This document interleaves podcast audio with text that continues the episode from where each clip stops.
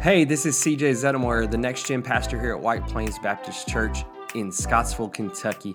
Thank you so much for checking out our podcast today. I hope that this message that you're going to hear today encourages you and inspires you to live out the life God has called you to. So here is today's message. I don't know if you're looking at me poorly because of your mask or because of what I'm wearing today, but it is not often I get to celebrate LSU basketball in March. So if you will all just embrace today, and I think we will all rather see LSU win than Alabama.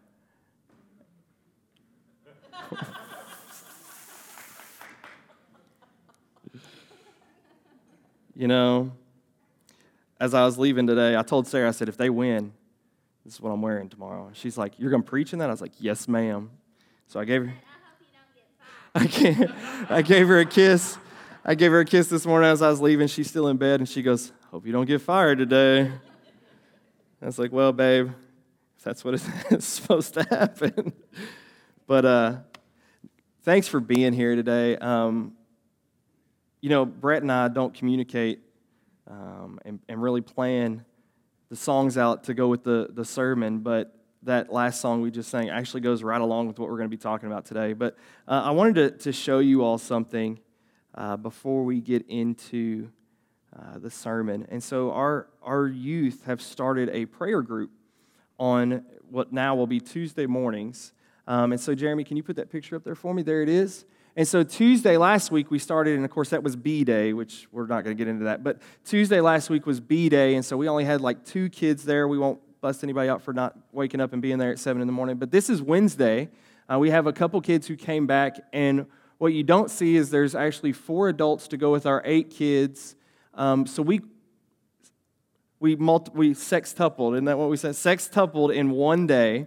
And, and what's going to happen this Tuesday as we pray again on Tuesday morning is that group's going to grow even more because all the students are coming back together. So, like AJ said, be in prayer for our schools, be in prayer for our students, but most of all, God is doing something uh, in the life of our youth here at this church and in our community. Those aren't all uh, WPS kids, White Plains students. Those are kids from multiple churches coming together to pray over the school and pray for revival.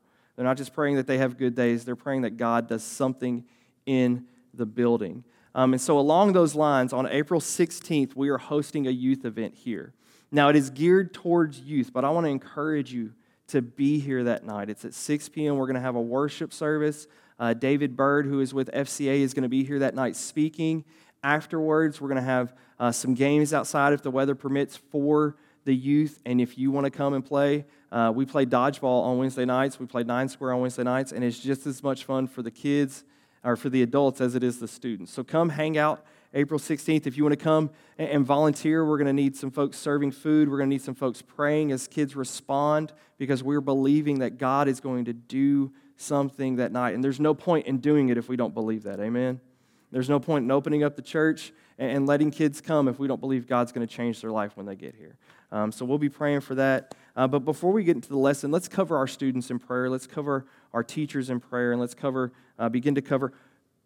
Also, I'm getting ahead of myself. March 28th, we're going to host another prayer night. And the prayer night focus is going to be for that Reach event on April 16th. So it'll be right here. We're inviting all the churches from the association to come pray over this event, uh, pray over the speaker, and pray over worship. But let's pray over this uh, today's message. God, we thank you uh, for today. God, we thank you for the fact that a year ago today, we were completely online as a church. 52 weeks ago, God, we were online as a church, and here we are coming through a pandemic, looking back, remembering what you've done, as we look forward, excited about what you're going to do. And so, God, we look at our students, we look at our kids, and God, we say, do something in our community so that we can see them grow in you. Bring those who are far from you to you. Put people in their path, God, as we prepare for Easter.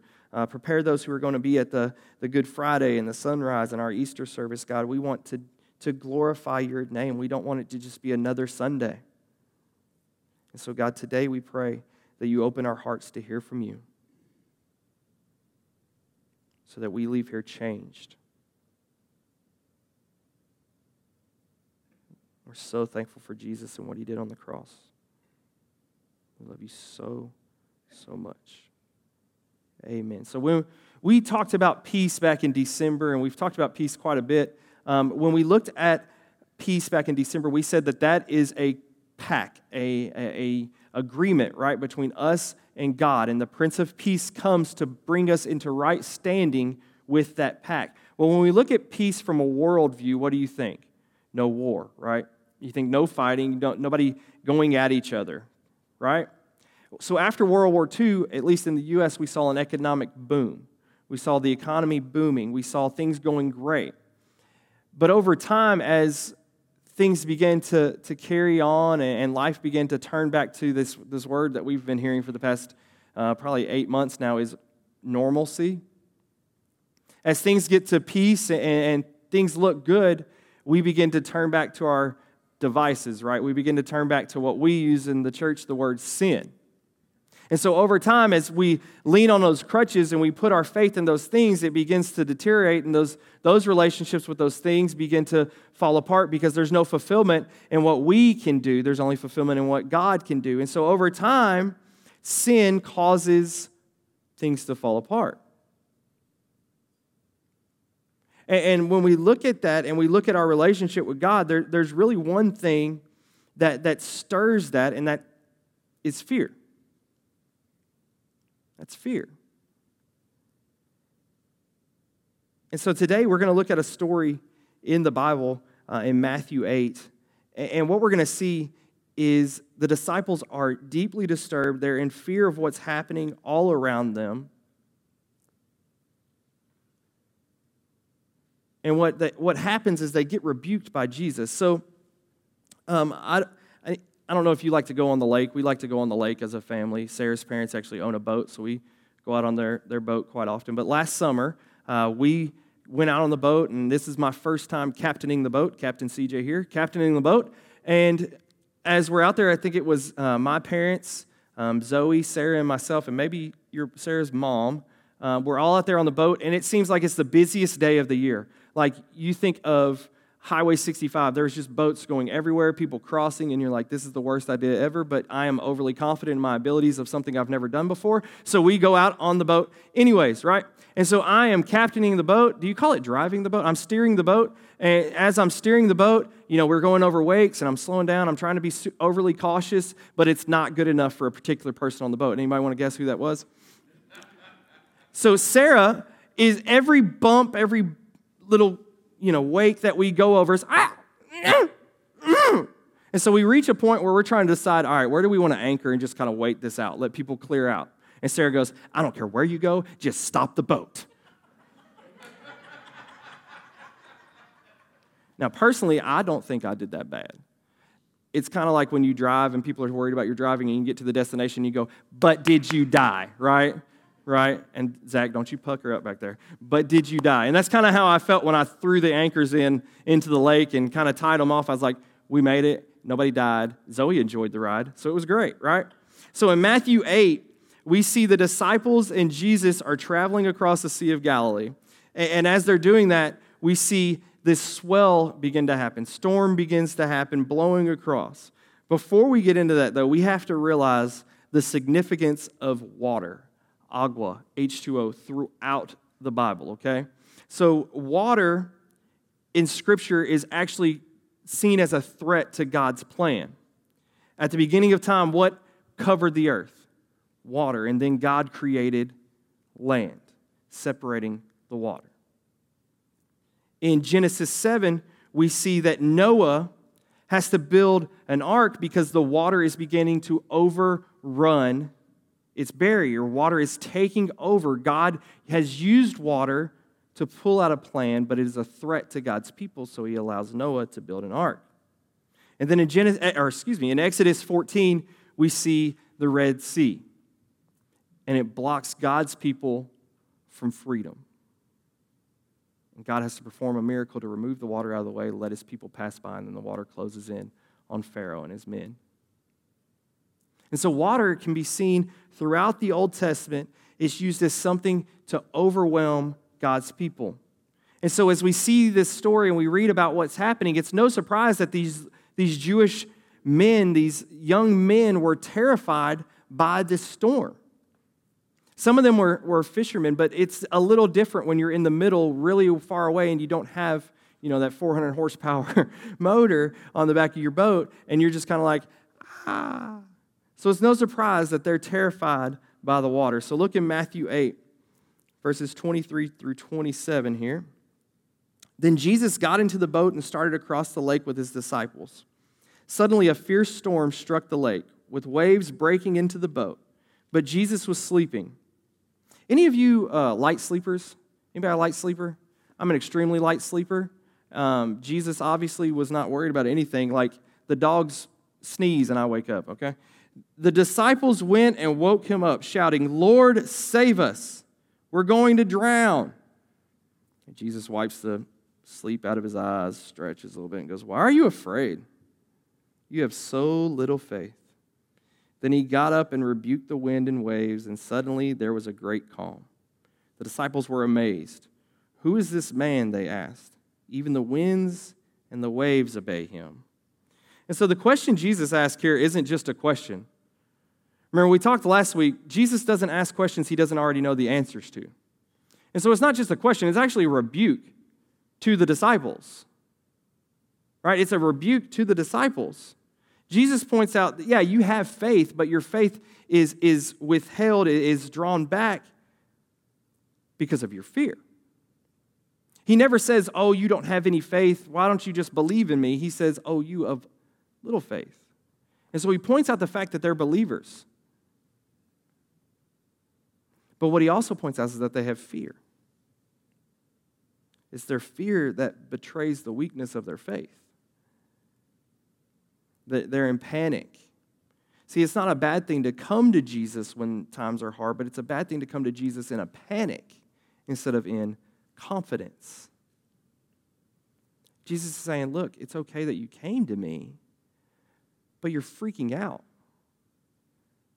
It wasn't, Hey, Jesus, we know you're sleeping. Could you just handle this?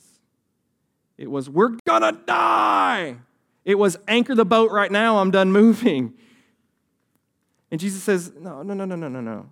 You should come in confidence and say, Hey, look, you can do this. We believe that you can do this. So he rebukes them. He's upset that they awoke him out of fear.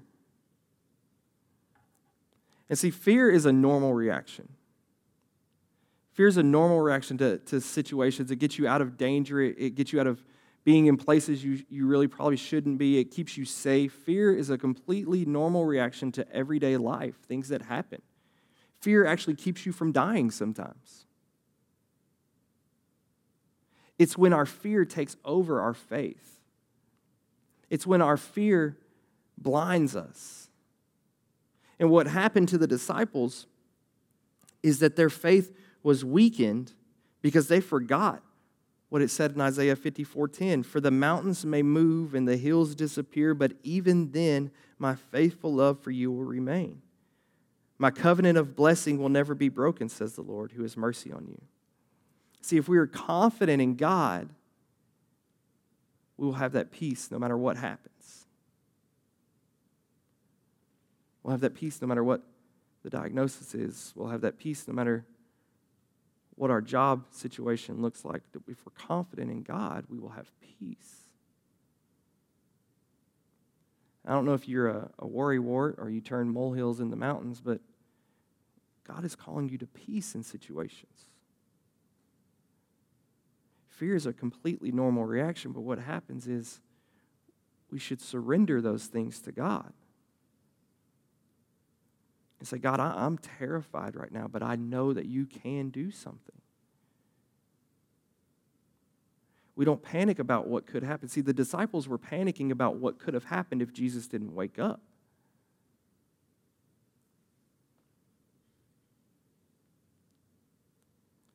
And it's not easy to, to be confident in fear. It's not easy to be confident in God, especially when the world is in shambles all around us. But if we remember and, and try to live like Paul did, Paul was a man who was beaten everywhere he went. See, the problem with us is we tend to have uh, what I call, affectionately call, the, the blindness, the, the blessing, the blindness of the blessing.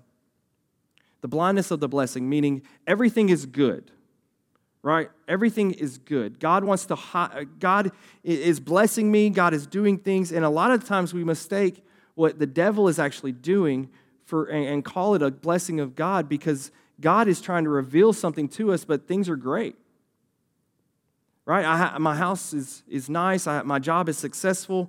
The church is growing, but we're not really going spiritually deep, but everything's great.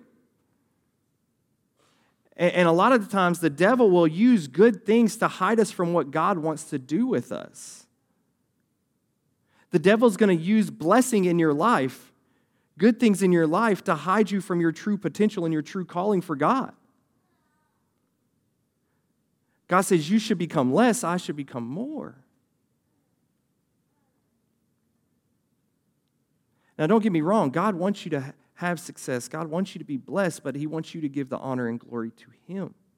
And a lot of times, what happens is when we have that blindness of the blessing, and I'm not saying everybody has this, when there is that blindness of the blessing, we, we lose focus of God. We lose focus of what God is doing. And that's kind of what has happened here with the disciples. They're, they're terrified because they've forgotten who they're on the boat with. And, and, Paul reminds us over and over and over again, especially when he's writing to the church in Corinth, he, he's like, look, the, the church is, it, you have these really elegant speakers, you're doing great things, but you've forgotten what your true calling is in your life.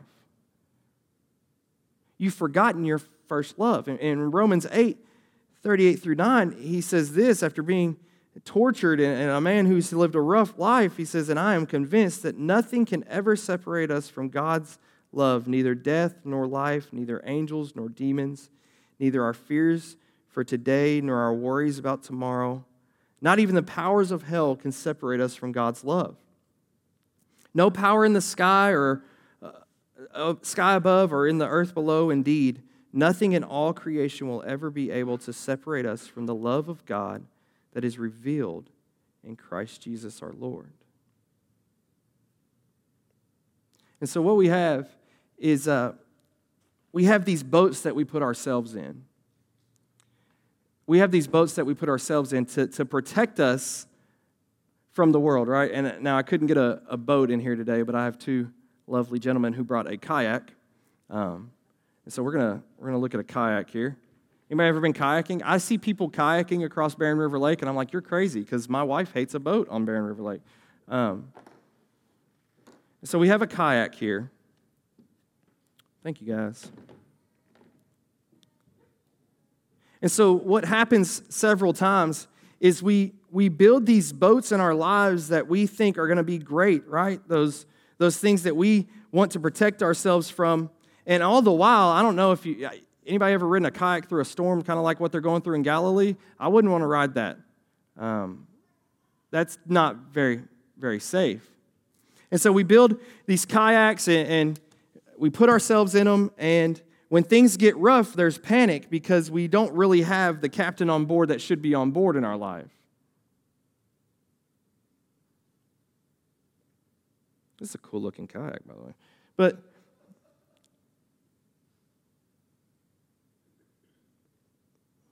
what Jesus is saying to, to the disciples here is look, guys, you, you don't know who I am. And they, they admit that, right? They say it at the end of, of the scripture there in verse 30 or uh, 20, yeah, what, yeah, 27. Who is this man? They're still experiencing and trying to figure out who Jesus is. And so maybe that's you today. Maybe, maybe you've built this boat. I'm going to try to get in this thing. This will be great. Maybe you built this boat here, and you're just kind of, you know, you're, you're rowing along what? I look shorter than I normally am. Hope y'all can see this on camera. But you're rowing along, and any bump that comes across, you're, you're getting thrown out. And we sit here and we, we build these, these comforts like our social media platform where we can lie or we act like we have our marriage together and, and then we continue to row and then anything that comes up we enter panic mode because we haven't built our faith around jesus we're still trying to figure out who is this man that even the wind and the waves obey him who is this man that tells the sea to stop and it, it stops and so our kayak is, is unstable, our boat is unstable, and yet Jesus is still sitting there going, You're not paying attention.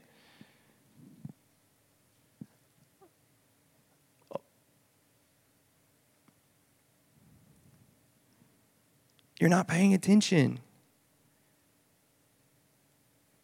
Jesus is saying, Give me the boat. Give, give me the boat. Give me that thing that keeps your faith from being so big.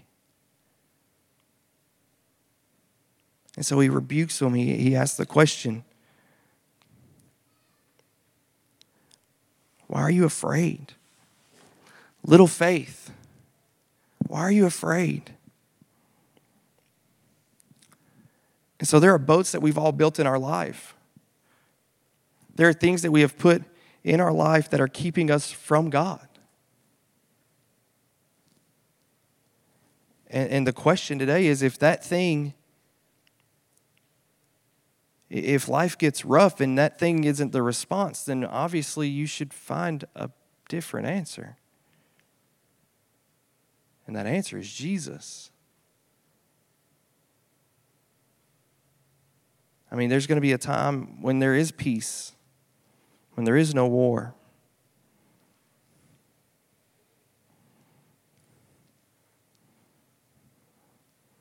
So, You have to surrender these things.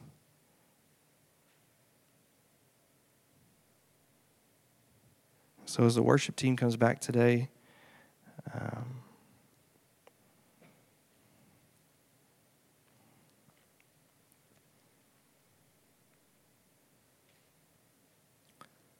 fear is a natural response to hard situations. Faith is the Christian response to surrendering to Jesus. Saying, God, I'm scared, but I'm confident in you. I have no idea where this is going, God, but I know you. And if the disciples would have known who Jesus was, it would never been a fear factor there. And so today, as we close and we open up the altar, what, what are the things in your life that you have to give up to God? Those boats that you're sitting in, and every time you get rocked by a storm, life gets hard. And you tremble in fear instead of walking in faith.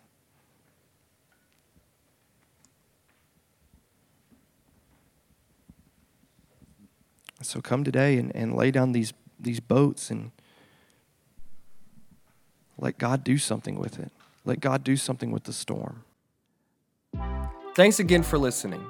If you like this message and, and you want to hear other messages just like this one, be sure that you subscribe to our podcast channel. And if you really liked it, be sure that you rate it and share it with all of your friends. It would really help us out a lot. We love you. Have a great week.